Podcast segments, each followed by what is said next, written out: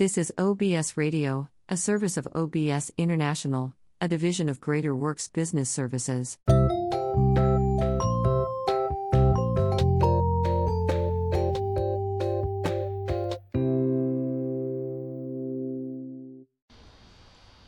Please notice that I did remember.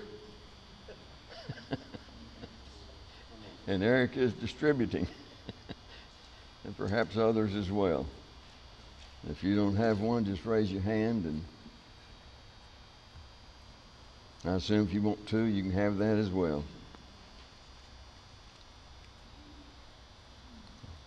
We did not get very far last Lord's Day evening. I don't know how far we're going to get today. I think we're going to wind up without nearly as much information as we have in this particular document. But I will go as quick as I can, and I have eliminated a great deal of this information. And because of that, I would urge you to take time to go to thywordistruth.com and read this information and have it in its entirety, because it is worthwhile to have in its entirety. What we were talking about at the time was baptism, and whether or not baptism was a work as well, instead of something that was something that God commanded that we do for us, and baptizing us to become Christians. And so we're going to start back into that and get out of it as quickly as we can, but give you enough to think about it, at least to an extent. And the question here is baptism a part of the saving faith, or is it a work that we would do for ourselves? Well, question. Have you ever met anyone who believes they earned their redemption by being baptized? Now catch everything in there.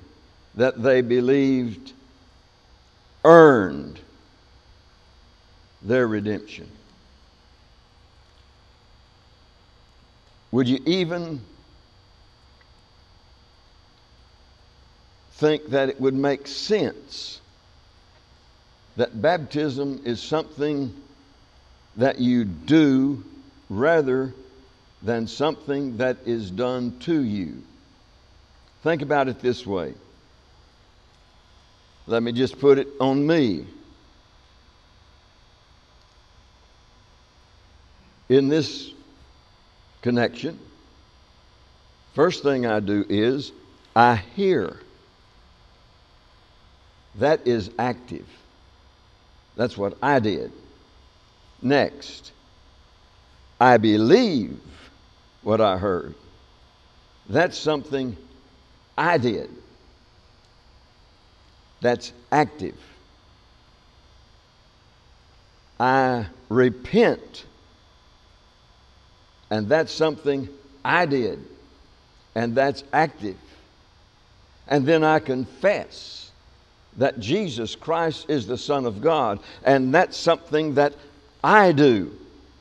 And then I baptize myself. I think I heard somebody laugh.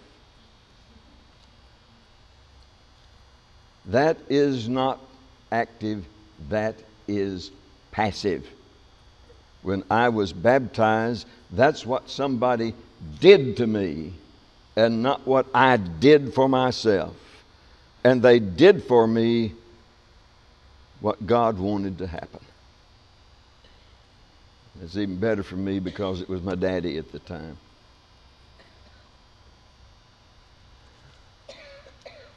It's just amazing that the folks who are trying to get away from baptism call baptism a work.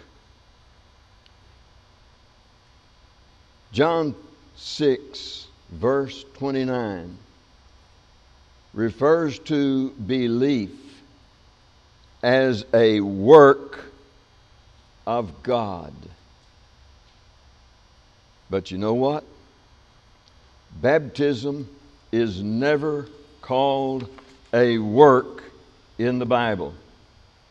Those who believe they are saved from their sins at their baptism believe that because the Lord said so, and they take Him at His word,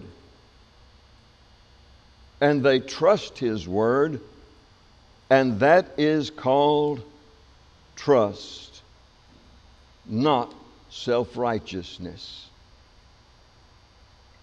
If you want to get something on that basis from Scripture, look at Titus chapter 3, verses 4 to 7, and I'll not take the time to read it, but it's very perfect on that. Notice that Paul, when he writes to Titus, does not link baptism to our works of righteousness, which we know do not save, but he connects it to the mercy of God. And we know that that is something, it is the only thing, as a matter of fact, that is going to save us. Next subject. Those who would do away with baptism connected with salvation argue that baptism in the New Testament parallels circumcision in the Old Testament. And they go to Romans chapter 4, verses 1 and, not 1 and 1, but 11. And it reads, "And Abraham." Now, Abraham's not really there. It's just citing him. And it really reads, "And he," speaking of Abraham, "and he received the sign of circumcision and seal of the righteousness of the faith which he had while still uncircumcised." That's Romans chapter 4 said, and verse 11.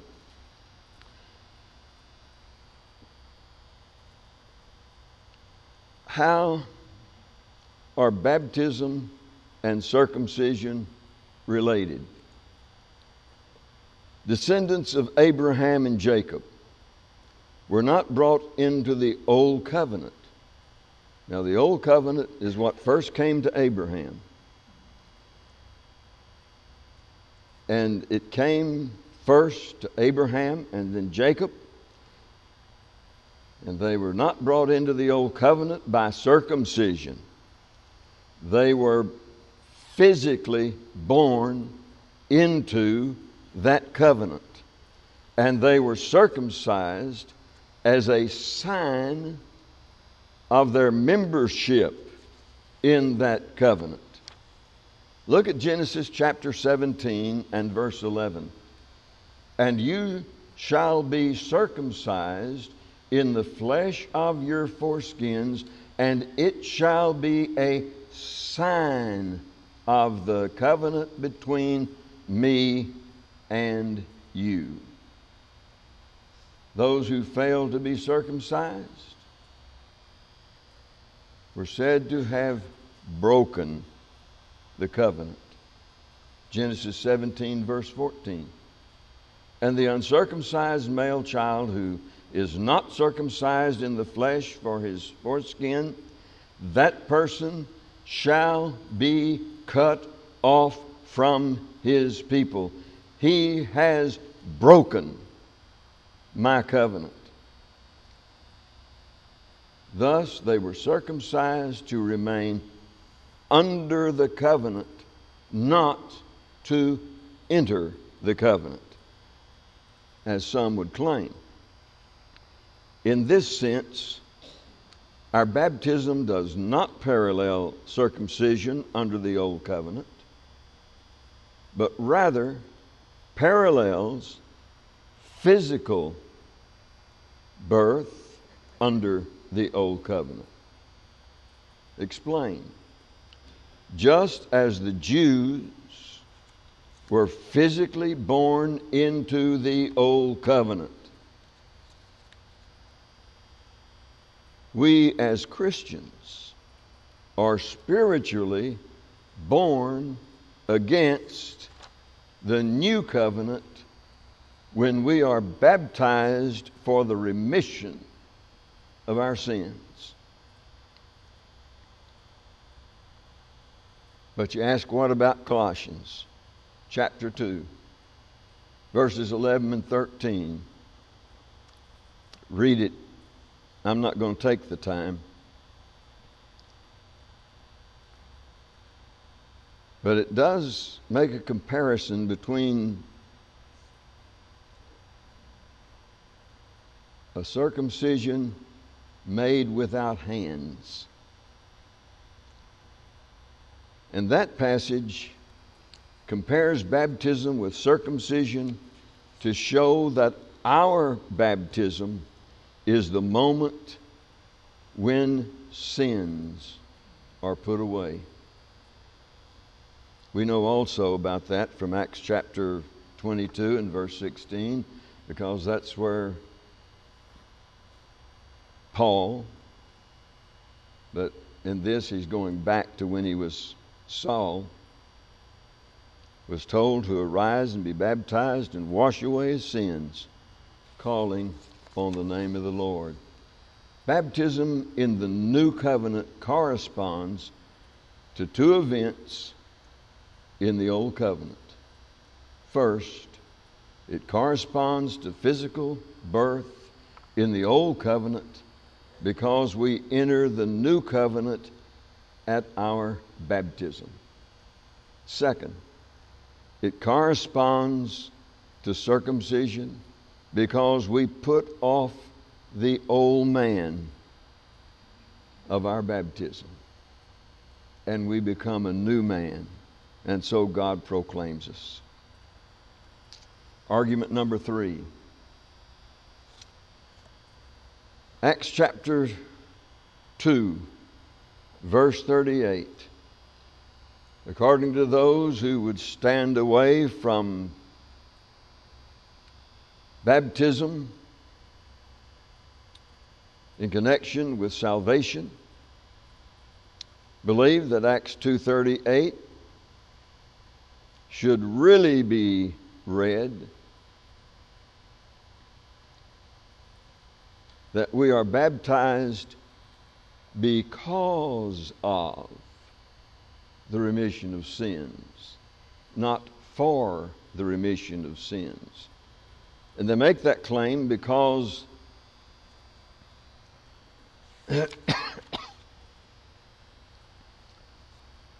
they believe that it just can't be right. There's a man by the name of A.T. Robertson. He is a proclaimer for the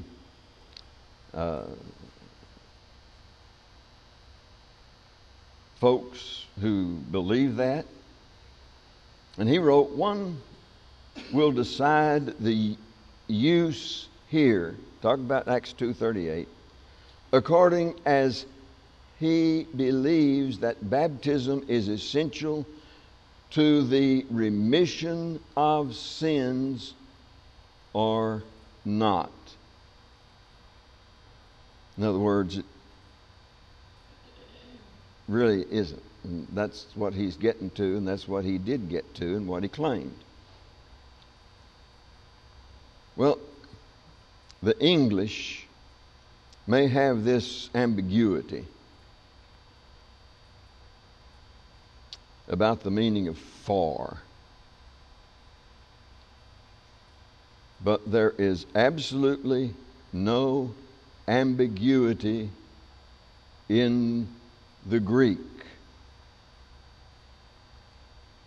The Greek word "eis," 3 little letters, E-I-S, but it's pronounced "ace," which is translated for such words as "into," "unto," and so forth, Always, get that word, always means with a view to, toward, and never means because of. It always takes the accusative case, which is the case of motion forward or towards. It always means that. Jesus used it one time. Matthew 26, verse 28. For this is my blood of the New Testament, which is shed for many for the remission of sins. Now, you think Jesus really meant there, I did that and I shed my blood because I'd already forgiven sins? I've heard of stupidity, but that's a winner. But that's exactly what they're saying back on Acts chapter 2 and verse 48. 28, excuse me. No, it's 38, isn't it? I'll get it right in a minute. Romans 10:10. With the heart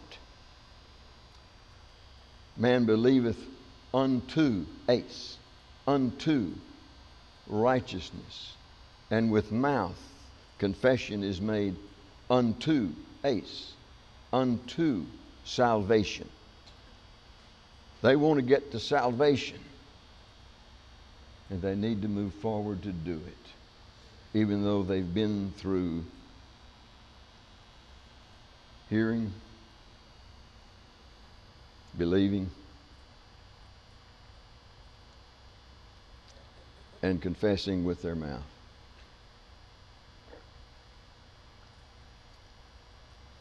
Some point to Matthew and 12:14 talks about the men of Nineveh. And I'll mention it quickly if I can. The men of Nineveh shall rise in judgment with this generation and shall condemn it, because they repented at the preaching of Jonas. Now, these folks just can't believe that there can be any possibility here that there's going to be any kind of God's accepting anything here other than just a little bit, but certainly it certainly is not going to get them where they need to be. But the truth is, they missed a lot. Number one, the word because is in that verse, but it's not the word used for ace. The word for ace is the word at, repented at the preaching of Jonas. It meant that with that they moved forward and they wanted something different. It was waiting for them. And it says that at the end of that, at the end of Jonah's preaching, something greater than Jonah appeared and happened. But what was that? It wasn't baptism. Well, how in the world do you know it wasn't baptism? I know it wasn't baptism because they didn't practice baptism at the time as we do now, or for the reason we do now, because what took place here occurred in around 746 BC. Had nothing to do with what was going on in the time of Jesus Christ and his death. and seeking people to become God's children. In Acts 2:38, Peter asked a good question. When they cried out, after they understood that they had sinned and done wrong and they wanted right, and they had asked, what can we do? And you remember, I know what you remember, that Peter said, repent and be baptized for the remission of sins. And that's sort of period, paragraph, time. How would the answer, repent and be baptized because your sins have already been forgiven, how does that sound? I think we've already described it, at least I did, and I'll not repeat it. Probably shouldn't have the first time, but such is the case. Number 4. John 3:16. Oh, how they love John 3:16. Don't you Church of Christ people understand that the word baptism doesn't appear in that verse?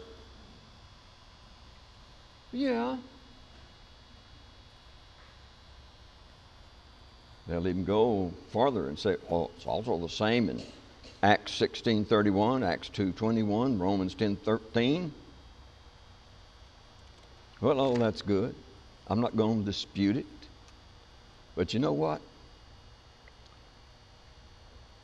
First, we should pause to note the irony, and that is the right word, if it's not just a little too light. To note the irony of those who get their understanding about baptism from verses that don't even mention the word, while ignoring the many verses that tell them exactly what it is and what it does, how it does it, and what its purpose is, simply because they want to put it away. Also, if our understanding of God's plan of salvation is to be taken from a single verse lifted out of context, then maybe we ought to just pick our own verse, like they did. Then why not use Acts 27:31? Paul said to the centurion and to the soldiers, except these abide in the ship, they cannot be saved. I guess that means that we are saved by remaining dry, because that's exactly what Paul just told them under that particular circumstance.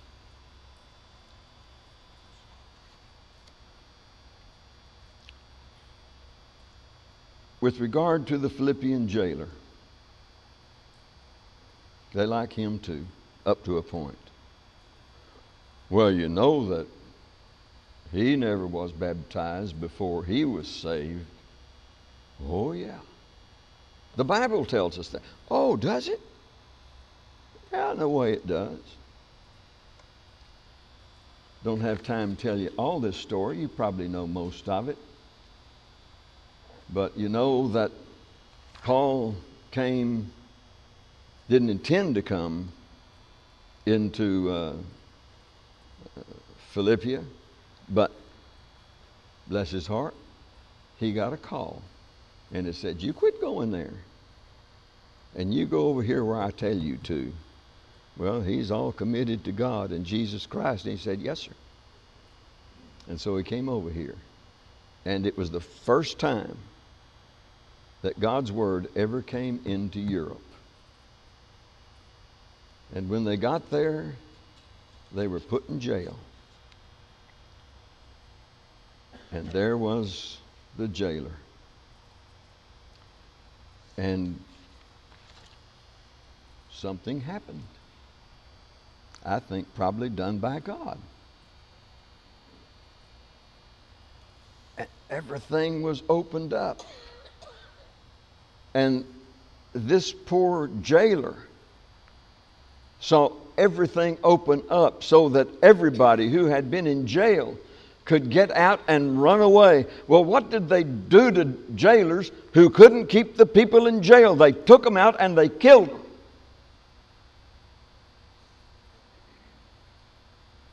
And there's a good reason to think that when he first asked, "Oh, what shall I do?" that he was trying to save his life. And he hadn't heard anything about Jesus yet. But Paul's pretty smart. Not to mention inspired. And lo and behold, if he didn't turn this into something that was really a wonderful thing, when he told this man, tell you what you need to do. You need to believe on the Lord Jesus Christ.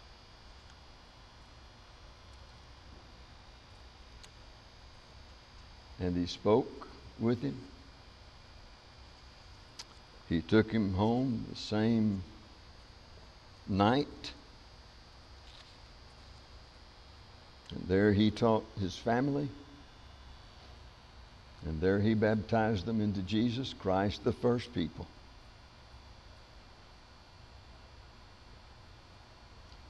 On that part of the world.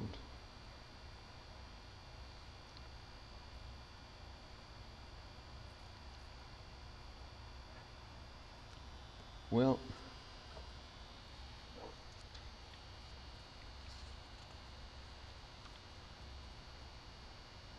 the belief in John 3:16 is something that is more than what we usually think about it. But the truth of the matter is that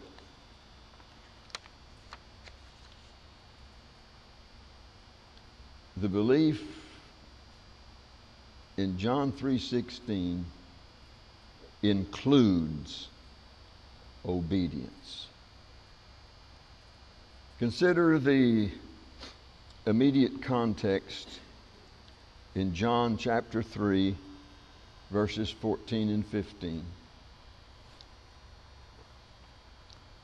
And Moses lifted up the serpent in the wilderness.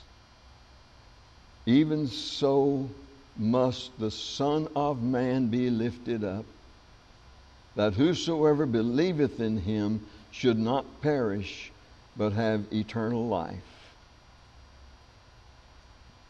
Well, what does that mean? Well, let's just not drop it. John starts there with Moses, the Old Testament. So let's just go down to Numbers chapter 21 and verse 9 and see what this belief involved. And what we're going to find is that unless the people looked at the serpent, they were ill, and the only way to get well was to get up, get out, and go over to where Moses had prepared that serpent up on a site, and then they would be healed. The word believe in John is in place of the word look in Numbers. I doubt that anyone in those days was preaching. Anyone who was preaching that day, all you had to do was believe. That's what they preach these days.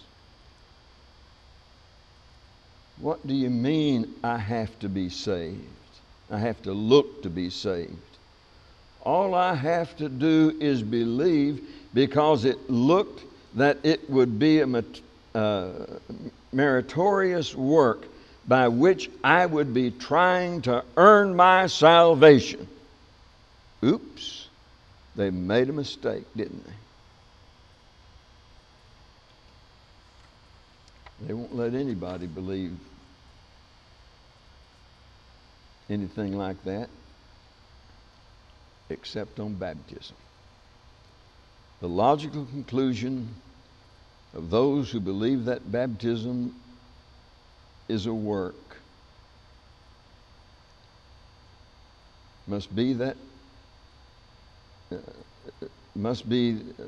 that man need no nothing to be saved. Because if man must do something, then under their definition, the man we've just been talking about was saved by works.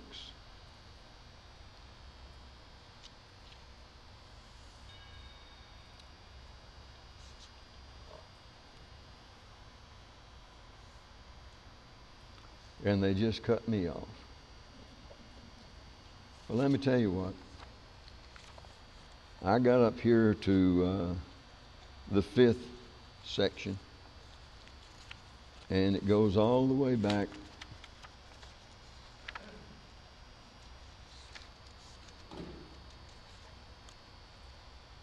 I think it's to 10.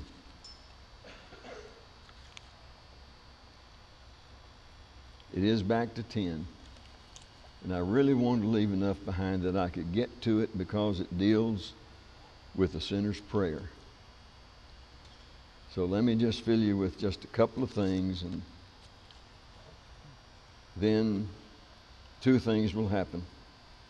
One, I will shut my mouth, and two, my wife will tell us it's time to go. But the two things I will tell you is this, and it is the absolute truth, that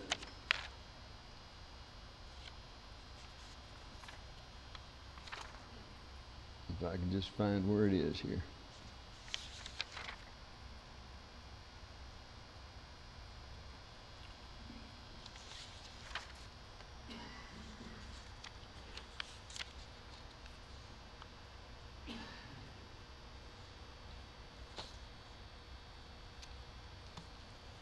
But a couple of things here, I guess. Remember that the truth is you just can't be saved by praying only. Saul, for example, later to be Paul, prayed for 3 days before Ananias came over. And when he arrived after those 3 days, he was told to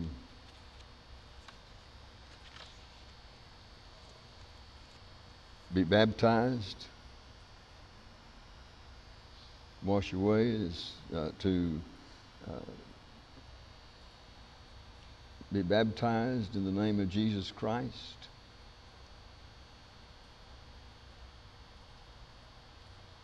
And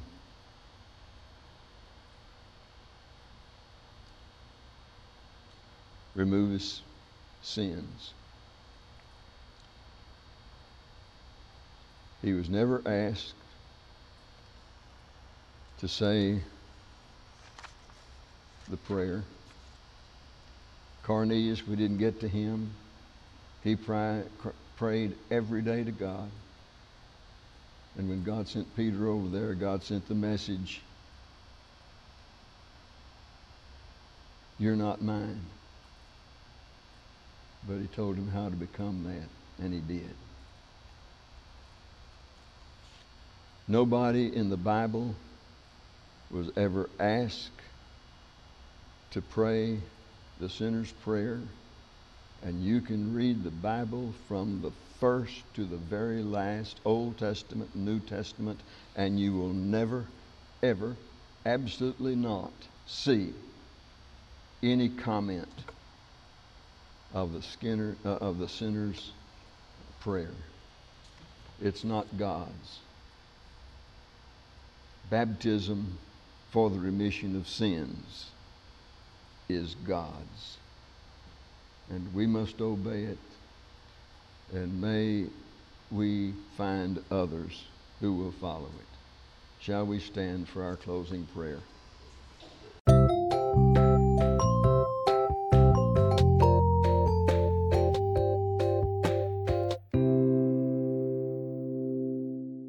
The views expressed on this program are those of the guests and not necessarily the views of management and staff of OBS Radio, OBS International, and Greater Works Business Services. Guests who appear on this podcast are not required to pay a fee and is made possible by RadioGuestList.com. For more information, please visit our website at www.obsintl.cf. Follow OBS on Facebook at www.facebook.com/Osterlid broadcast section. If you want to contribute financially to help us continue broadcasting, please go to paypal.me/obsintl. Thanks for tuning in. We will see you next time. This is OBS Radio, a service of OBS International, a division of Greater Works Business Services.